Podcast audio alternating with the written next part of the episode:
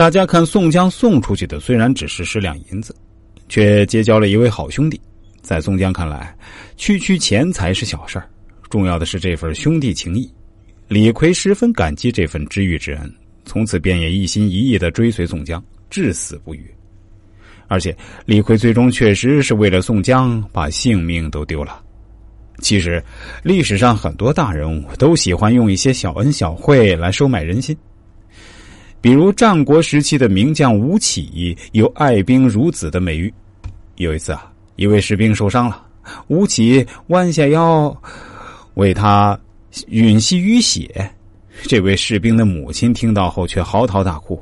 别人问他为什么哭得这么伤心，士兵的母亲说：“这孩子的父亲当年就是一位受伤的军士，也是吴起将军给他吸了淤血。结果这孩子的父亲为了报答吴起将军。”打仗的时候冲锋在最前面，把命给丢了。我如今只有这么一个儿子了，我能够不伤心吗？果然，没多久，这位士兵就牺牲在了前线。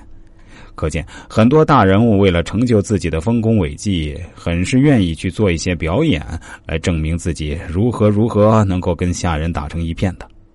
从这个角度来说，所有的大人物几乎都是影帝级别的存在。再说宋江在郓城县做押司时，结拜兄弟晁盖犯了事儿，冀州府的官差前来捉拿晁盖。宋江知道后吃了一惊，肚里寻思道：“晁盖是我心腹兄弟，他如今犯下弥天之罪，我不去救他，捕获将去，性命便休了。”打定了救晁盖的主意，但表面仍对前来办案的官差说：“不妨，这事容易。”瓮中捉鳖，手到拿来，只是一件。这十封公文，须是观察自己当听投下，本官看了便好施行发落，差人去捉。小吏如何敢私下拆开？这件公事非是小可，勿当轻泄于人。官差道：“押司高见及明，相反引进。”宋江道：“本官发放一早晨事务。”倦怠少些，观察略待一时，少客坐听时，小吏来请。此时，晁盖正和吴用、公孙胜、刘唐在后院葡萄树下吃酒。晁盖见庄客报说宋押司在门前，便问道：“有多少人随从着？”庄客说：“只独自一个飞马而来，说快要见保证。”晁盖道：“必然有事。”慌忙出来迎接。宋江携了晁盖手，来到侧边小屋。晁盖问宋江为何来得如此惊慌。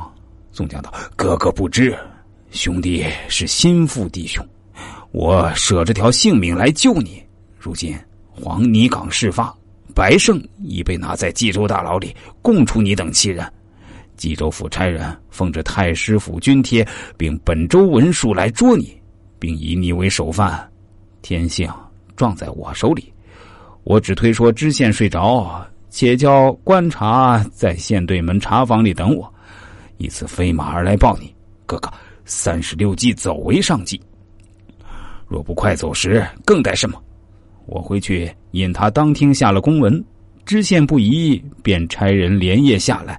你们不可耽搁，倘有疏失，如之奈何？休怨小弟不来救你。